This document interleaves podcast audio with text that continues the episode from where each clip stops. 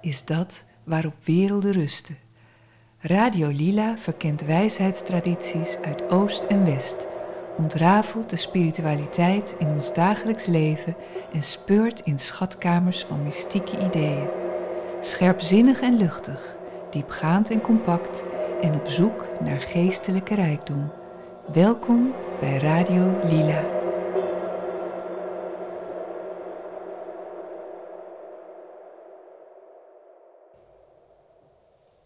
Welkom allemaal. Vandaag zitten we in de studio met Erik Verbucht. Hij is componist en we gaan het weer hebben over ehm, een andere componist, Stockhausen. Um, onder andere uh, ook zijn uh, operacyclus Licht. Maar om te beginnen, Erik, wat is precies jouw fascinatie met Stockhausen? Nou, er zijn meerdere uh, redenen waarom ik zo door het werk gefascineerd ben. Um, een van de dingen is dat het zijn oeuvre, dat is, uh, maakt een constante ontwikkeling door. En het, de, de oudere werken zijn bijna niet te vergelijken met de latere werken, ook al zie je een duidelijke ontwikkeling daarin. Uh, en het is geen componist die eigenlijk allemaal losse stukjes componeert, maar het is echt een klankvisionair. Een man die uh, groots durfde te denken en dat ook vervolgens wist te realiseren. Zijn werken zijn uh, uh, van, soms ook van grote omvang. de operacyclus waar je het net over had, hij liegt, bestaat uit zeven avonden. Dat is in totaal 29 uur muziek. Wow. en het was niet iemand die van het ene opdrachtwerkje in het andere rolt, maar iemand die een, echt een eigen klankwereld creëert en daarmee ook telkens nieuwe generaties wist te inspireren. Dus de mensen die in de jaren 50 door hem geïnspireerd waren, zijn weer heel andere mensen dan die in de jaren 60, 70 of, of later door hem geïnspireerd raakten. Ja, hij ging echt met zijn tijd mee eigenlijk. Of, of de tijd ging met hem mee, dat kan je ook zeggen. Ja, ja hij was wel heel duidelijk, uh, uh, had een voelspriet naar wat er leefde in de tijd. Hè. De, in de jaren 60 uh, was er echt wel een link met de flower power te vinden. Ook door de, zijn toenmalige partner Marie Bauermeister, die in New York in de Fluxusbeweging zat en daar uh, ja, allerhande contacten had. En een stuk als stimmung, een bijna, of een bijna ja, je kunt niet echt meditatief werk noemen, want meditatief is toch vaak dat je ergens bij weg kunt uh, dromen. Ook niet helemaal een goede vorm van meditatie wellicht, maar, um, het is echt een, een stuk als stimmung voor zes uh, zangers, is een stuk waar weinig lijkt te gebeuren. ook een stuk wat weer ruim een uur duurt. Nou ja, uit, uit je plaat gaan bij uh, bepaalde muziek kan natuurlijk ook een vorm van meditatie zijn. Hè? Um, ik, ik heb begrepen, Erik, dat jij hem ook echt ontmoet hebt. Uh, ik heb hem verschillende keren ontmoet, uh, maar aanvankelijk betrof mijn fascinatie vooral, of misschien zelfs uitsluitend, zijn muziek. De wereld die daar omheen was, of omheen zat, een, een, ook een spirituele gelaagdheid, een, uh, sommige mensen vergelijken het met New Age, was iets wat mij uh, eigenlijk helemaal niet aansprak. Ik was vooral geïnteresseerd in zijn, uh, de wijze waarop hij zijn werken opbouwde, wat hij, wat hij wist bewerkstelligen met, met weinig middelen. dus ik dacht, ik laat het, de persoon Stockhausen laat ik voor wat hij is. En ik, ik probeer het zo, ik probeer het op een afstand te genieten. Maar ik was wel in 2002 in, in Kurten. Hij gaf daar jaarlijks uh, uh, gedurende een week of twee weken uh, lessen over zijn muziek, analyses over zijn werken. er kwamen altijd interpre interpreten uit de hele wereld kwamen naar Kurten of komen nog steeds naar Kurten. ook de, een, op zijn erfgenamen volgen, vervolgen deze zomercursus. en ik was in 2002 ben ik daar naartoe gegaan om ja, zijn werk te bestuderen. Uh, kijken wat er in de archieven te vinden was. En daar werd, op een gegeven moment werd de hymnen uitgevoerd. Een stuk voor elektronica. Uh, duurt twee uur. En ik had het wel vaker op cd gehoord. Ik had het ook een keer een, uh, zaterdagmatinee gehoord met orkest daarbij. Dus ik was al, al eerder onder de indruk geweest van het werk. En ja, het stuk duurde twee uur, er zat wel een pauze in. Maar ik was na afloop uh, zo enthousiast dat ik hem alsnog wilde spreken. En hij nam toen ook alle tijd, hè, zoals hij ook vaker deed. maar kon, nou, dat kon het zo? Maar kon je gewoon achter de coulissen zeggen: Ik wil Meister Stockhausen zien? Nou, Stockhausen zat altijd tijdens de concerten als klankregisseur. Klankregisseur zat hij achter de mengtafel. Hij stuurde precies aan, zodat alles exact in de juiste uh, dynamiek, de juiste, ja, de juiste verhouding te horen was. Hij was ook een buitengewoon kritisch uh, luisteraar. Hij was heel kritisch op. Wanneer heel precies wilde hij zijn uitvoering hebben. Dus hij stuurde dat ook bij achter de mengtafel. En na afloop kwamen mensen dan vaker eh, naar hem toe. En dat was hij, was hij ook gewend. En hij nam ook alle tijd. En ik heb hem daarna ook nog vaker gesproken als ik bijvoorbeeld programmatoelichtingen voor zijn stukken had geschreven als ze in het concertgebouw werden uitgevoerd. Oh, fantastisch. Want ik heb wat begrepen dat het heel moeilijk was om hem te spreken te krijgen. Ook, ook met name voor journalisten zal dat waarschijnlijk zo geweest zijn. Nou, ik, ik weet niet waar het van, van afhing of van afhangt. Uh, ik ken wel een verhaal, dat vind ik op zich wel bijzonder. Er was een ensemble dat wilde uh, werk van hem uitvoeren, uh, Mixtour. En het zou in Keulen plaatsvinden, maar er waren, dat was ook met elektronica, dat is altijd een bewerkelijke ja, dat, kost veel tijd om dat voor te bereiden. Je moet alle instrumenten juist afstemmen en afstellen, ook met microfoons. Heel veel uh, toestanden gebruikt ook nog wat verouderde uh, apparatuur, die op zich niet verouderd was, maar perfect uh, werkte in die tijd dat hij daarvoor componeerde. elektronische apparatuur, maar dat kon inmiddels met computers gedaan worden. Ja, ja, ja. Maar er was toestemming voor nodig van Karl-Heinz okay. Stockhausen. En eh, de dirigent die het wilde uitvoeren, die uh, was in Keulen. Ging hij naar het postkantoor, omdat hij nog een telegram wilde versturen naar Stockhausen. Want telefonisch was hij niet te bereiken. En uh, er moest, op dat moment moest het besloten worden of dat concert kon doorgaan. En wat ik wel heel bijzonder vind, is dat de postbeambte die vroeg: Is dit voor professor Stockhausen? Ja, dat was voor Stockhausen.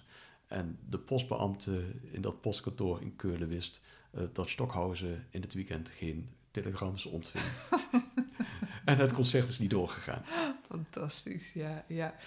Eh, maar je hebt het er al even eerder over gehad. Ehm, zijn invloed, uh, dat strekt best ver, volgens mij. Ja, echt elk werk inspireerde Stockhausen tot een nieuwe, een nieuwe generatie componisten. De, ik vertelde net over dat stuk Stimmung met zes uh, vocalisten, zes zangers, die uh, boventonen zingen. En dat was toen nog niet zo bekend, dat werd nog niet, uh, niet gedaan. En dat is bijvoorbeeld een, een compositiemethode die vervolgens de Franse spectralisten heel erg inspireerde. ook een, Tristan Muraille en Gérard Griset. Dat zal niet iedereen zal nee, ermee bekend nee, zijn, maar dat, nee. is echt een Franse uh, school geworden die uh, bijvoorbeeld alleen vanuit dat stuk en nog andere stukken en ook natuurlijk hun eigen uh, ontwikkeling hebben doorgemaakt. Maar bijvoorbeeld inspireerde en in een stuk als Carré voor vier orkestgroepen om het publiek heen zitten. Daar werkte Stockhausen met ja. klankvelden. Dat, dat wil eigenlijk zeggen dat er ja, eigenlijk een, een strook klank klinkt, hè, waar binnenin niet zoveel gebeurt. Een soort clusterklanken bijvoorbeeld. Stockhausen overigens heel zoals altijd heel precies uitgewerkt.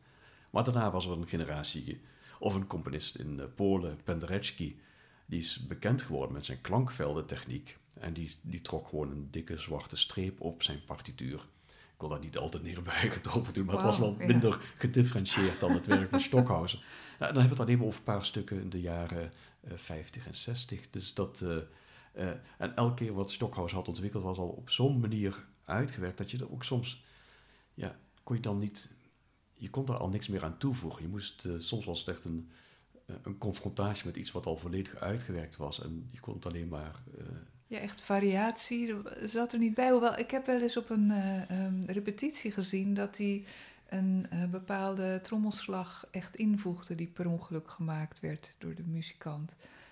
En... Um, ja, het zal, het zal de jaren 60, 70 zijn geweest dat daar nog iets in uh, Uh, nee, hij was al vrij oud toen ik dat zag. Het is een, ja, een filmpje op YouTube. Oké, ja. En dan uh, biedt hij die muzikant ook aan om uh, mee te delen in de winst. ja, ja. Nou, het is, het, ik zei net, hij is klankenregisseur, was hij. Dat, het gebeurde ook wel eens dat hij bepaalde partijen had uitgeschreven en waar muzici moesten improviseren. Michael Vetter, die in een stuk uit ligt, Michaelion, een tamelijk ingewikkelde partituur had met plussen en minnen. Omdat Michael Vetter had dat ooit helemaal uitgewerkt, hoe hij met deze uh, compositietechniek van Stockhausen moest omgaan. Uh, maar toch vertelde Michael Vetter mij dat het dan werd weggedraaid tijdens de uitvoeringen. Dat was wel de, tot enige frustratie van, van Ach, Michael. Vetter. Ja. En, uh, maar Stockhausen ging bij elk, elk idee wat hij had uitgewerkt, dat was klaar. Hè? Dat was een, dan ging hij weer verder. Het is een, hij had ook een, uh, alsof hij het achter zich liet, alsof hij een zaadje had geplant en, en zelf weer vruchtloos Ja, ja. weiter moest, wat een Ja. van zijn motto's was. Uh. Steeds op zoek naar uh, nieuwe ontdekkingen. Hij wilde ook altijd verrast worden met zijn muziek. Of dat- met muziek überhaupt. Hè? Dus dat een, uh, Ja, eh, dat ook zelf verrast worden van wat hij zelf maakte. Het origineel zijn eigenlijk. Ja, wat, werd hij gewaardeerd in zijn vakgebied al vanaf het begin?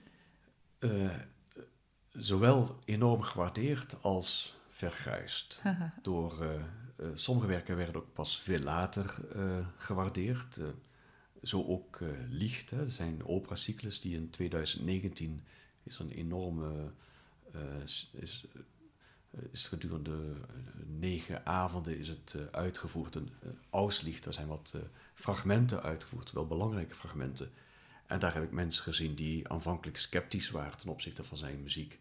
En die laaiend enthousiast naar buiten kwamen. Dat vond ik op zich wel heel mooi, eh, mooi om te zien dat het alsnog geapprecieer- geapprecieerd wordt.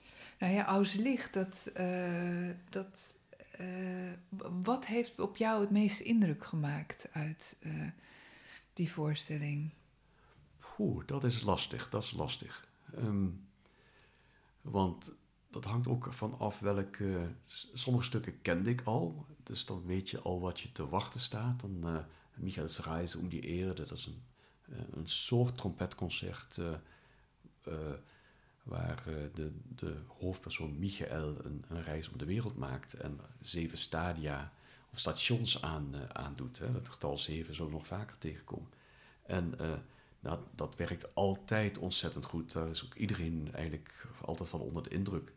Ehm, een stuk als Engelprocessionen, daar heb je processie van eh, zeven engelengroepen met nog een, een engelenkoor daaromheen. Dat maakt ook altijd maakt ook erg ja, veel indruk.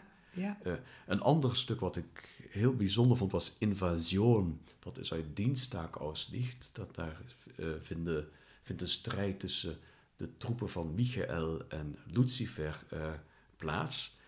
En dat had ik al eerder, had ik daar filmpjes van gezien, maar dan, dan moet je je voorstellen, trompetisten en trombonespelers die vechten met elkaar door dan eh, hun, hun trompet naar voren te, eh, te duwen, alsof ze dreigen. En dat heb ik ooit eens gezien, dat zag tamelijk knullig uit. En mensen die eerdere uitvoeringen hadden gezien, die vonden het ook altijd een beetje...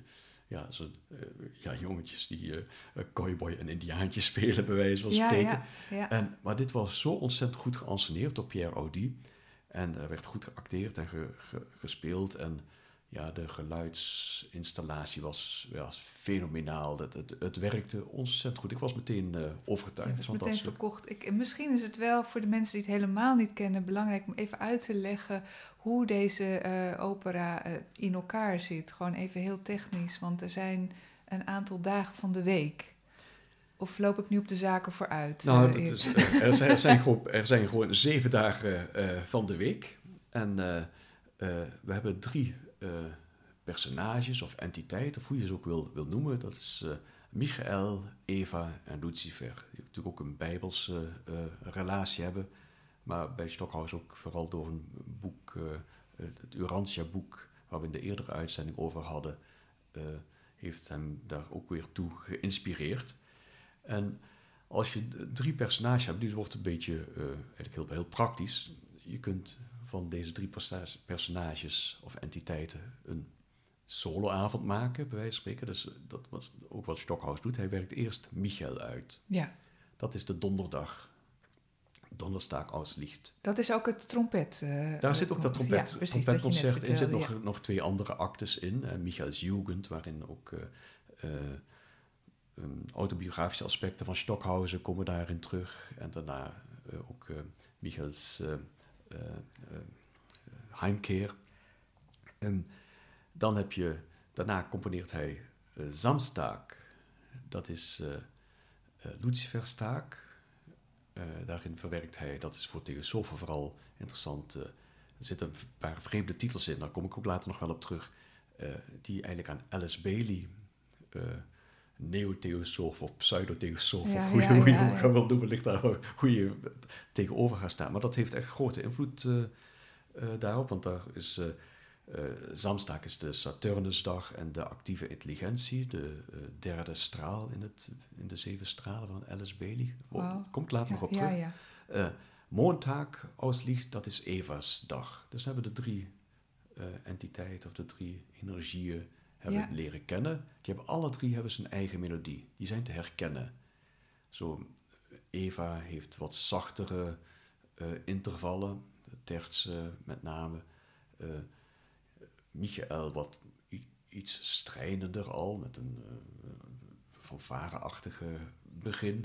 En Lucifer heeft een, echt een dreigende, uh, wat meer dissonante klank. wordt heel, hij telt ook heel veel. Hij is natuurlijk met die actieve intelligentie, dat, dat, dat ja, ja. tellen. Je hoort hem, soms hoor je 1, 2, 3, 4, 5, 6, 7, 8, 9, 10, 11, 12, 13. Nou, ik, ik, doe dat helemaal niet na zoals Stockhaus. Dat moet wel, die had daar precies een idee van hoe je dat moest stellen. Maar... Uh, dus dat komt op een gegeven moment, uh, heel vaak kom je dan terug. Dat zit in die melodie van, Stok, van uh, Lucifer verwerkt. Dus daar herken je ook een beetje aan waar je in het stuk zit.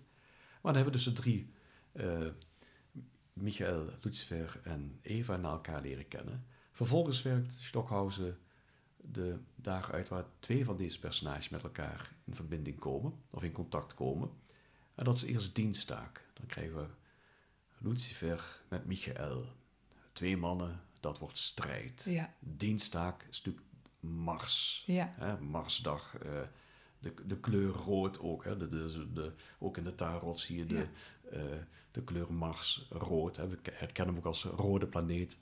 Uh, Aries of de Ram is ook de, de kleur rood in de tarot. Dus het is allemaal geen toeval dat deze kleuren zo terugkomen. vervolgens werkt hij Freitag. En dat is Eva en Michael. Dat is een, eigenlijk de meest erotische de Venusdag, de, uh, de, wat, de dag van de verleiding, uh, kunnen we wel zeggen.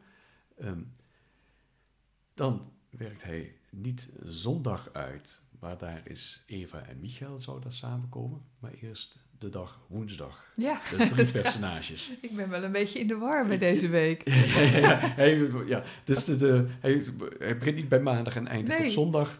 Uh, maar dus, hij, hij, laat ook het publiek eerst kennis maken met zijn, ja, uh, zijn personages. En hij wilde de zondag nog niet meteen uitwerken, want dat is de dag van de mystieke eenwording van ah. Eva en Michael. En daar, ik neem aan dat Stockhausen dacht dat hij daar nog bepaalde vaardigheden voor moest ontwikkelen. Maar woensdag, dat is de, overigens de dag van uh, de vierde straal, uh, de straal van harmonie door conflict, dat wil zeggen uh, samenwerking. Daar hebben we de drie samen, Michael, Eva en Lucifer. Ah, mooi. De, en wat, wat ik ook nog echt fascinerend vind, um, dat er een ergens een uh, helikopterkwartet is ingevoegd. Hoe zit dat precies en waar heeft dat zijn plek? Nou, dat, dat komt. We waren net bij woensdag toevallig uitgekomen. Nou, dat is uh, perfect. Het helikopterkwartet komt uit woensdag. Mittwoch aus Licht. En uh, Mittwoch aus Licht, daar staat lucht centraal. Woensdag, Mercoledi. En uh, wat is het ook alweer een titeltje? Uh, Mer Mercolodi. Ja, nou, ik zit even kijken. Nou, in ieder geval, dat is, uh, daar komt, staat lucht centraal. En de vier scènes die daarin zitten, hebben allemaal dat element centraal staan. het eerste scène vindt plaats in een wolkenkrabber.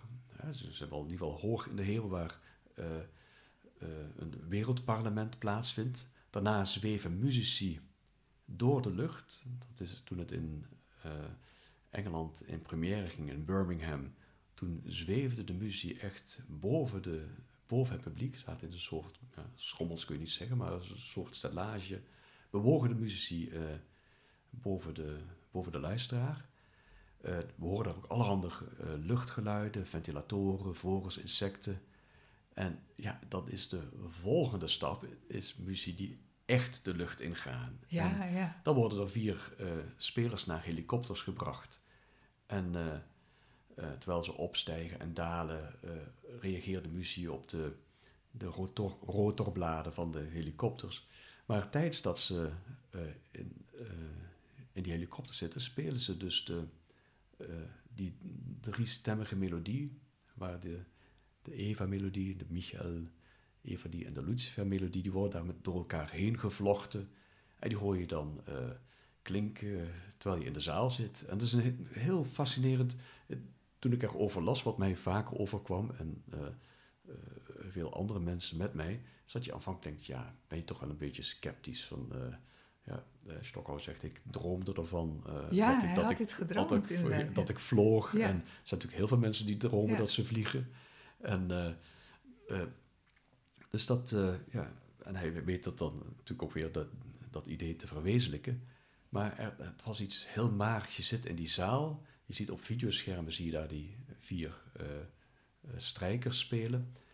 En je weet, ze vliegen, ergens in dit geval dan boven Amsterdam, boven het westelijk havengebied, vliegen ze. En er is natuurlijk heel veel technische dingen moest daarvoor ontwikkeld worden om dat voor elkaar te krijgen. Want hoe, hoe hoe breng je dat geluid synchroon tegelijkertijd van die helikopters in de zaal? En dat gebeurde vaker. Uh, Stockhaus had een, een idee, letterlijk misschien wel een waanzinnig idee, de, beide betekenissen van het woord. Ja. En, maar hoe verwezenlijk je dat? Dat is nog niet altijd een, iets wat automatisch uh, praktisch haalbaar is. Uh, hij had liever een van de mensen die de ansenering deed van Freitag aus Licht waar Eva en Lucifer samen zijn, uh, daar moesten de muzici, ja, die moesten ergens op zitten, maar uh, Stok alsof hij boven de realiteit verheven was. uh, die zei, ja, maar ze, ze, moeten vliegen. Oh ja, ja, ja. ja. ja het, het, past wel helemaal in zijn beeld van heel origineel willen zijn. Dat hij ook toch uh, ja, de beelden uit zijn dromen gebruikt om die uitvoering te, te beïnvloeden. Ja, ik weet nog niet, niet eens of het zozeer een drang is om origineel te zijn, maar gewoon om verbaasd te worden. Om zelf, uh, misschien jezelf te verbazen of de anderen. En dat, uh, ja, het willen verrassen, het willen verbazen. Een, een, telkens een nieuwe klankwereld te scheppen. Ook telkens een nieuwe akoestische ruimte. Echt elke scène in deze uh, cyclus die kan op een andere, die vraagt om een andere akoestische ruimte. Dat klinkt misschien wat abstract, maar om het uh, uit te leggen naar aanleiding van Samstaak aus Licht, hè, de Luciferstaak, Saturnus, de actieve intelligentie, die, die derde straal. Uh, dat werd voor uh, in Scala in Milaan zou het worden uitgevoerd. Daar is het ook uitgevoerd. Maar in de, moet ik even goed kijken, de tweede acte, vergis ik me nu, de derde acte, heb ik even niet paraat, maar dat uh, Lucifer Stans, daar wilde hij hebben dat de het harmonieorkest bestaat allemaal uit eh, blazers, dat die niet achter elkaar zaten op het podium, zoals we gewend zijn, maar boven elkaar zaten. Nou, dat kon in het scala niet. Nee. Uh, het, de laatste acte, de vierde uh, acte, uh, de was de derde acte, de vierde acte, Lucifer's Abschied, daar heb je een mannenkoor, 13 tenoren en 13 bassen, nog met zijn nog zeven trombones bij en nog een, uh, een Hammond-orgel. Maar dat doet er iets minder toe. Die komen als monniken komen ze, uh, komen ze de ruimte of de sporthal binnen. Dat is dezelfde hal waar ook uh, dat andere stuk um, Lucifer's Tans werd uitgevoerd met het harmonieorkest dat boven elkaar stond. Dus in de pauze moesten de muziek, of de, de muziek, de luisteraars, het publiek, moest van Scala naar die sporthal gebracht worden, omdat wat Stockhausen in zijn hoofd had, wat, hij Stockhausen, wat Stockhausen hoorde, dat kon niet in het scala worden uitgevoerd. een, uh, de, de, meeste componisten zijn blij wanneer ze in scala worden uh, gespeeld, maar dat, het was... Uh, dus die moesten allemaal met de bus... ja, hoe ze daar gebracht oh. zijn, weet ik niet meer. of dat weet ik niet. En Montag auslicht, wat die hij daarna componeerde, de Evasdag, vond ook wel weer gewoon in scala plaats. Maar ja, Stockhaus wilde dus verrassen, elke keer een nieuwe akoestische ruimte scheppen. En dus er zijn stukken waar de uitvoerders tussen het publiek bewegen. Engel ja. wat eerst in het concertgebouw werd uitgevoerd. Nou, dat was echt een fantastische belevenis. Het werd twee keer uitgevoerd. En zeven engelenkoren die uh, ja, de, ja, prachtige muziek ten gehore brengen en door, door het publiek bewegen. Echt bewegend ja. geluid. Hè? Dat, eh, Fantastisch, uh, ja. is, je, je, kunt Stockhouse ook alleen maar echt ervaren als je het live meemaakt. Het heeft al zijn werk, het staat op 150 cd's, uh, waarschijnlijk meer schijfjes nog. Uh, ik geloof dat er 106 genummerde cd's zijn, maar sommige bestaan uit, sommige werken bestaan wel uit 8 cd's. dat is natuurlijk al prachtig om het zo te kunnen beluisteren. Je, we kunnen alle partituren daarbij ja. lezen, waardoor we precies weten wat er klinkt. Maar het blijft toch alsof je muziek als, uh, vergelijk maar met een, een aanzichtkaart. Hè. Je, uh, een, een, een, kathedraal op een aanzichtkaart, dat is mooi, maar een kathedraal binnengaan, dat is toch een totaal andere ervaring. Een, groot verschil natuurlijk. En, het, en je kan dus eigenlijk ook, uh, normaal wil iedereen altijd vooraan zitten, maar dat heeft in dit geval natuurlijk geen zin. Als het overal om je heen is, is er eigenlijk geen slechte plek in de zaal. Nee, nee, nee inderdaad, het ligt er, als er echt een scenische activiteit is voor op het podium. Dat is wel bij de, de eerste acte van Donnerstag als liefd. Maar sommige stukken hangt het echt af van de plek waar je zit, hoe je het stuk ervaart. En dat, uh, uh, ja, dat is een ontwikkeling die zich in de uh, eh, 20e eeuw hebben meer componisten zich daarmee bezig gehouden, omdat ze bewust waren, vooral door het maken van elektronische muziek, dat je de plek waar je een luidspreker neerzet, is al een andere ervaring dan wanneer je ja, een orkest gewoon voor je hebt of, of in de orkestbak. Ja, nee, dat is echt een, een hele andere dimensie, geeft dat eraan weer. Je, je had het net even over de drie rollen: um, Michael, Lucifer en Eva. Um, zou je daar nog iets meer over kunnen vertellen? Ja, het, het is, uh, de, de, de, de muziek van, van Licht staat op één pagina. Dat is alles van af te leiden. Wow. En drie, drie stemmen uh, die dan ik zei al, Eva heeft een eigen melodie, Michael en Lucifer. Niet zozeer alleen melodie, dat wordt, uh, Stockhaus noemt het een formel. En als ze drie boven elkaar worden geplaatst, noemt hij het een superformel. He, dus uh, de melodieën de klinken te, kunnen tegelijkertijd klinken, kunnen los klinken. En die ene melodie, die nou, duurt als je hem gewoon speelt, duurt je een minuut. Maar je kunt hem helemaal uittrekken. En dat is wat Stockhaus ook doet. heeft hem helemaal uitgetrokken, uit elkaar getrokken tot die 29 uur muziek. Wow. Dus het, het kleinste detail ja. wat op die formel staat, wordt uitvergroot. Alsof je daar een vergrootglas op legt. En dan kan dat, wat, wat één, één tel duurt of één seconde duurt, kan dan echt een uh, vier minuten duren. Of, of, of eh, ik moet het even precies uitrekenen, maar echt nog veel, ja, eigenlijk nog veel langer. En wat mooie daaraan is, het is het kleine wordt dus weer spiegeld door het grote en omgekeerd. Het, het hermetisch principe zo boven zo beneden. Ja. En dat is niet alleen dat, dat je dat, dat kun je natuurlijk ook horen. Hè? Dus elk moment in, het, in de opera-cyclus hoor je die formel terug. Als je, als je erin thuis bent, dan kun je precies horen van daar zit ik. Daar zit ik in de, in de melodie, daar zit ik in de ontwikkeling van het, uh, van het stuk. En in het klein is dus de, op aardsniveau heb je Lucifer, de vader, Eva, de moeder en Michael, de zoon. Daarmee begint ook de, de eerste acte van Donnerstaak. Dat is een, uh, eigenlijk de, misschien wel de meest traditionele uh, scène uit, uit Licht. Daar zie je de vader, de moeder en de zoon. En die hebben allemaal duidelijke verwantschappen met de biografie van Stockhausen. Lucifer, de vader, daar die vertrekt aan het, naar het front van tevoren is zijn moeder uh, verpleegd en euthanasie opgepleegd in het nazi-programma. Ja. Wat dus, en de vader sterft aan het oostfront. Vervolgens de zoon blijkt uh, buitengewoon muzikale uh, graves te hebben en wordt opgenomen in, een, in het muziekleven, het conservatorium. Dat, dat is heel erg vergelijkbaar met en andere aspecten, de, de, jacht, allemaal dingen die Stockhausen zelf heeft meegemaakt. Het is heel autobiografisch. Dus. Dat, dat als, Die passage is heel erg autobiografisch, of heel duidelijk biografisch. Ehm, maar tegelijkertijd vindt het op kosmisch niveau of spiritueel niveau heb je te maken met spirituele entiteiten. Dan is die Lucifer staat dan voor iets anders. Hè. Ik had net al over die zeven stralen, staat daar eigenlijk voor de, de actieve intelligentie. Ja. En uh, wat Stockhausen ook toebracht in Zamstaak, de, uh, in de zeven stralen, uh, vertelt LSB dat de actieve intelligentie kan geen muziek maken. Dus daarom moet hij, beeldt hij het zich allemaal in. daarom heet het pianostuk heet daar Lucifer's Traum ja. in plaats van Lucifer's muziek. Hij droomt dat hij muziek maakt. Wauw. Wauw, dus dat is ook, daar is ook die connectie eigenlijk met de spiritualiteit, want daar was hij ook uh, heel sterk mee verbonden.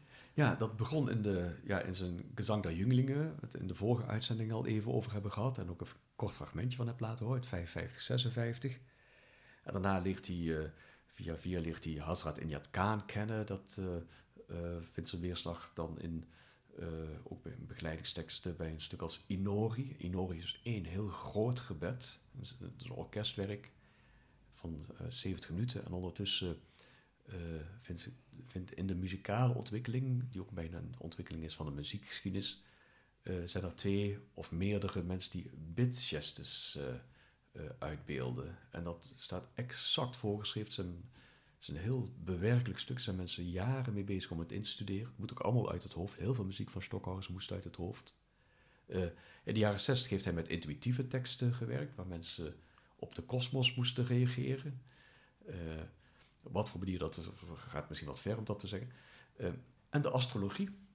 Dus hij heeft eerst een stuk sterrenklang, dat heb ik in de vorige uitzending genoemd, maar, maar ook een stuk tierkruis. Daar heeft hij de twaalf uh, dierenriemtekens heeft hij verklankt en gekeken wat voor karakter hebben mensen bijvoorbeeld die hij kende uh, van de sterrenbeeld uh, ram of, of leeuw. Stockhausen zelf was leeuw als sterrenbeeld.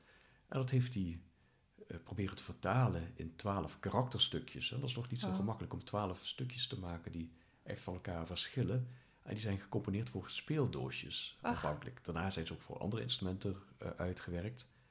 Uh, maar daar heeft hij geprobeerd in, met zo min mogelijk materiaal duidelijk verschillen te maken. Elk sterrenbeeld heeft een eigen tempo, een eigen toon die centraal staat, een eigen karakter.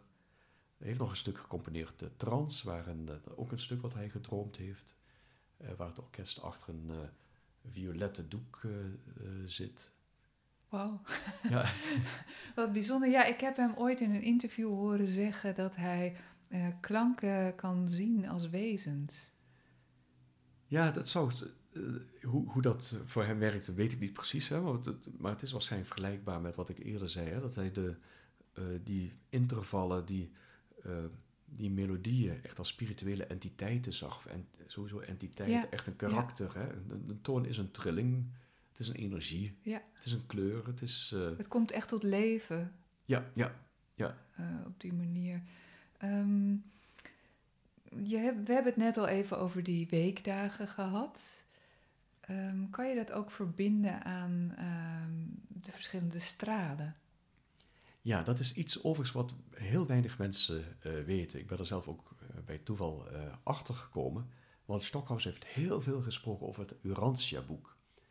En ik was in Kurte om een bepaald stuk te bestuderen. Lucifer Stans, waar ik het net over hadden, dat harmonieorkest wat in, uh, in verschillende lagen boven elkaar zit, vond ik een heel fascinerend stuk. Dat wilde ik gaan bestuderen.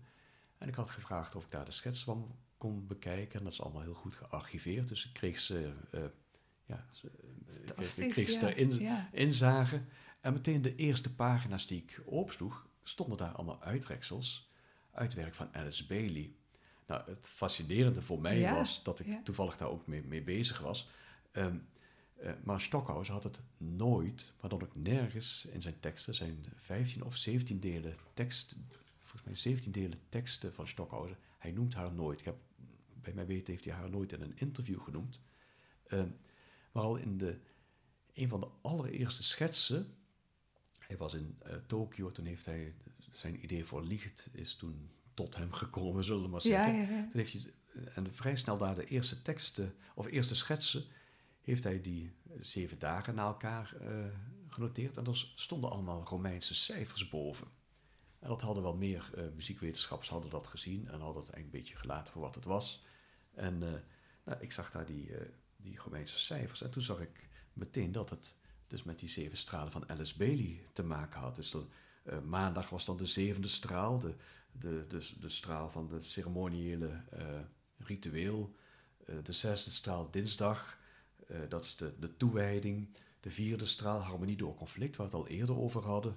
De tweede straal liefde, wijsheid. De zoon Michael, die ook liefde, wijsheid is bijna een Jezus-Boeddha-achtige karakter, kun je ook stellen. Dus dat Ja. sluit wel aan. Vrijdag de, de vijfde straal van de concrete kennis. Dat zie ik niet zo duidelijk terug in de uitwerking, want daar heb je de verleiding tussen eh, van Lucifer eh, en Eva. Eh, zaterdag die derde straal, de actieve intelligentie. De Lucifer die niet, niet kan musiceren. Nou, dan zit je als componist wel met een probleem als je daar een operaavond aan wil wijden. En de eerste straal is de zondag, de, de mystieke eenwording, maar dat is de, de wil of Ja. de, de eerste logos. En ja, dat, eh, je kunt dus die, hè, de drie karakters, ik net al, je kunt ze combineren. Hè, dan, zijn- dan zijn er zeven mogelijkheden. En, hè, dus donderdag, de eerste dag is het leren. Zaterdag de dag van sterven, Saturnus. Maandag geboorte, de maan. Dinsdag strijd, Mars. Vrijdag Lucifer en Eva. Verleiding, de Venusdag. Hè, ligt, ligt, ligt bijna voor de hand. Eh Michael, Eva, zondag. Klinkt heel logisch. Ja, de, de zon, hè, de mystieke verbinding. Hè. Je ziet ook in de Kabbalah, je ziet in de Tiferet, hè, de zon zit echt in het centrum, de, de, echt de meest verbindende eh ja, in de levensboom. En dan woensdag, de, wanneer alle drie de mensen samen moeten werken, harmonie en samenwerking. En, en, en dus en elke dag is ook een thema gewijd. Ja, een thema, een kleur, een element. Nou, echt, het, alles is, lijkt er wel in verwerkt eh, te zijn. En nogmaals, alles afgeleid van die ene pagina muziek. Dus Ja. die... eh, eh, oh ja, ik, ik, zo, ik, zo echt één tel, die duurt dan gewoon, als je hem verbreedt, verspreidst, die duurt dan eh 16 minuten. Terwijl, hè, gewoon Ja, als je het gewoon speelt, dan gaat het voorbij. Dus dan, en die 16 minuten als zo'n tel, dan, ja, dan vindt er ook weer een heel leven binnen die klank plaats. Hè. Je had het er net al over. Hij ziet het als levende wezens. Hè. ja. Een toon die alleen maar 16 minuten blijft liggen, daar, ehm, ja, Dat- ja een, een, een micro wordt een macrocosmos eh, Ja, ja. eigenlijk. het is echt een heel hermetisch. eh, eh, dus het lijkt wel of de smaragden tafel eh, van Hermes Trismegistos hier is Ja, eh, ja. verklankt. Fantastisch. Dus eigenlijk een eh, alchemicus, ehm, zou je kunnen zeggen. Ja, je, je, ziet het, je ziet het ook in andere werken, zie je het terug. Hè? Met terugwerkende kracht kun je het eh, terug eh, lezen in het, in het oeuvre van Stockhausen. Ja, prachtig. Wou je nog iets zeggen over zijn andere inspiratiebron, namelijk het Urantia-boek?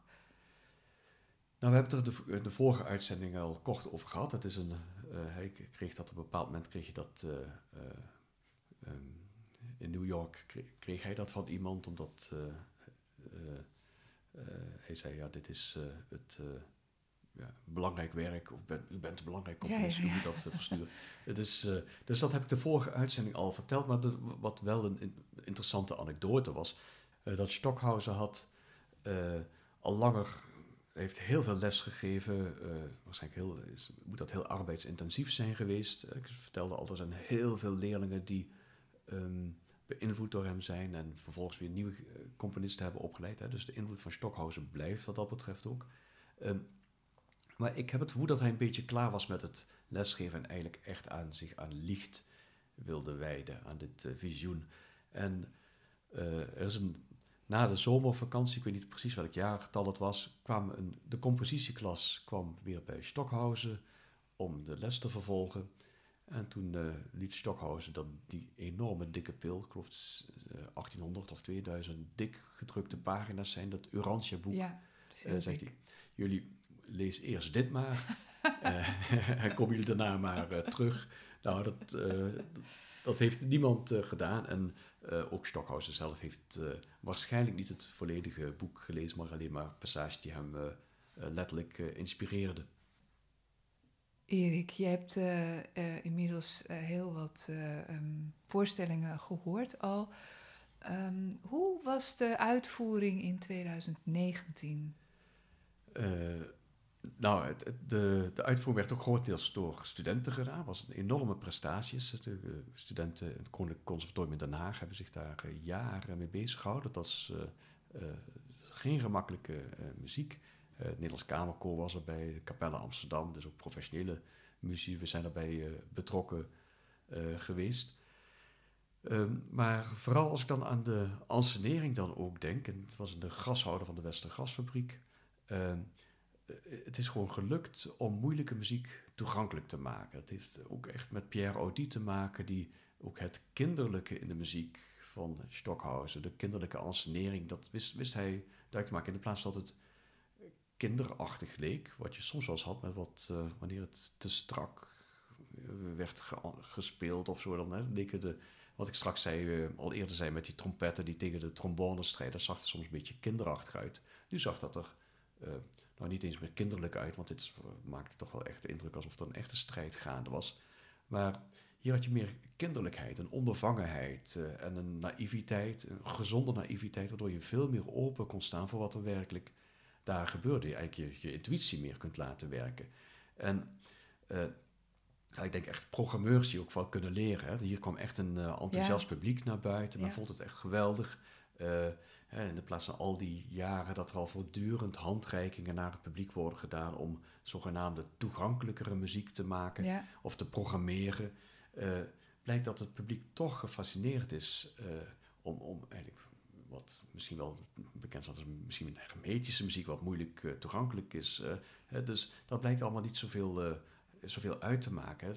Uh, zowel het lekenpubliek als de uh, specialist was gefascineerd door deze echt lange stukken. Dat waren middagen die begonnen om 12 uur. En je kon 12 uur s'avonds kon je naar buiten gaan. Of misschien tot om twee uur. Ik, ik heb niet meer helemaal... Maar het was wel met onderbrekingen, toch? Er zaten pauzes. Het is heel dynamisch, had ik het idee. Ja. ja, je hebt echt... De, en de, de scènes waren ook heel afwisselend. Dus dat, je, je kwam gewoon... steeds kwam je naar buiten van, oh, wat heb ik nu weer meegemaakt? Ja, en, en na de pauze zat je weer op een andere plek. Ja, ja, ja dat is een... Uh, ja, de, de, ruimte was uh, groot genoeg. En, als alles klaar was, dan werd nog de elektronische muziek afhankelijk, onafhankelijk van de uh, muziek die soms begeleidt. Dat zijn de elektronische lagen in de, in de hadden ook, kunnen ook zelfstandig worden uitgevoerd. Nou, dat, de, de zaal liep niet helemaal licht, waar je nog veel mensen die daar ook dat nog ja. beluisteren. Dat, dat waren dan ook stukken die 70 minuten duurden zonder dat je visuele afleiding had. Je was echt daarvan de, je liet je onderdompelen in de, in de klanken. waren mensen die daar echt ook heel gericht op mediteerden. En uh, uh, ja, dus uh, ja, ondanks een complexe gecomponeerde structuur verveelde dit niemand. En hier durfden heel veel mensen groot te denken. Stockhouse heeft natuurlijk heel groot gedacht. Hij altijd in de grote cycli gedacht. en ja, ik zou bijna zeggen, de postromantische onzin ja, muziek ja, is in die week verslagen. Nee, Het blijkt dat de toenadering tot het publiek met oppervlakkige muziek, hè, zeg maar, de, oh, is oorstrelend. Hè. Zijn, programmeurs zijn echt bang geworden om muziek. Dus niet alle programmeurs, je hebt natuurlijk nog wat dappere uh, dodo's die uh, uh, echt nog de luisteraar willen meenemen, opleiden. Dat is ook iets wat misschien een beetje een taboe is geworden. Maar ik, ik vond het een, uh, uh, ja, wel heel... Het stelde mij optimistisch dat er uh, dat dingen nog mogelijk zijn. Grootste dingen mogelijk zijn. Ja, en wie weet vindt het nog zijn weg naar nog een veel groter publiek in de toekomst. Het zal heel veel werken hebben natuurlijk een langere tijd nodig gehad om echt gewaardeerd te worden. Ja. En, en het, het het, het, blijkt, wat mij fascineerde was dat niet alleen de, de zogenaamde ingewijden, dat moet ook niet zozeer de ingewijden zoals dat uh, ja, in theosofische kringen wordt uh, genoemd, maar mensen die echt thuis zijn en muziek waren gefascineerd, ja. maar ook mensen die hier hun eerste kennismaking met uh, het werk van Stockhausen hadden. En dat vind ik wel een prestatie als je ja, een brede luisteraar kunt fascineren. Staat er nog iets op het programma om uitgevoerd te worden? Alle werken van Stockhausen zijn inmiddels uitgevoerd. hier, dit was dus een selectie uit Licht. er zijn een paar werken toen nog niet uitgevoerd. En ik hoorde een programmeur zeggen, ja, dat eigenlijk was maar een kleine stap om die andere stukken ook nog te doen. maar het is een, uh, dit was al een uh, enorm uh, project. Maar het zal nooit al die zeven dagen achter elkaar uitgevoerd worden, dat wat toch een beetje de droom was van de Stockhausen. Dat... ja, zeg nooit nooit, maar nee, het, zijn, nee. het, het, het, heeft heel veel praktische bezwaar heeft het. Het was aanvankelijk was het ook echt de bedoeling om dat te doen, maar vlak daarvoor was in Basel was Donnerstaak als licht uitgevoerd. en dat bleek zoveel voorbereidingstijd te hebben, nodig te hebben gehad. Uh, en dat hadden we het over één avond of één dag. Ja. En dus ze dachten, ja, zeven dagen, dat, dat, dat is nog niet, niet haalbaar. Nee. Nou, wie weet, in, in, een, in een verre toekomst. Ik wil je heel erg bedanken, Erik, voor dit gesprek. En uh, tot de volgende.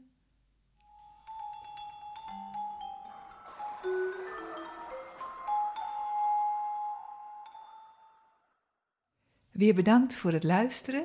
En als je wilt reageren op de uitzending, kan dat via onze website, op onze Facebookpagina of door te mailen naar radiolilapodcast.gmail.com. Voor alle vragen of opmerkingen over de behandelde thema's of andere zaken, of als je ideeën hebt voor onderwerpen, laat het ons weten via www.radiolila.nl. Tot de volgende!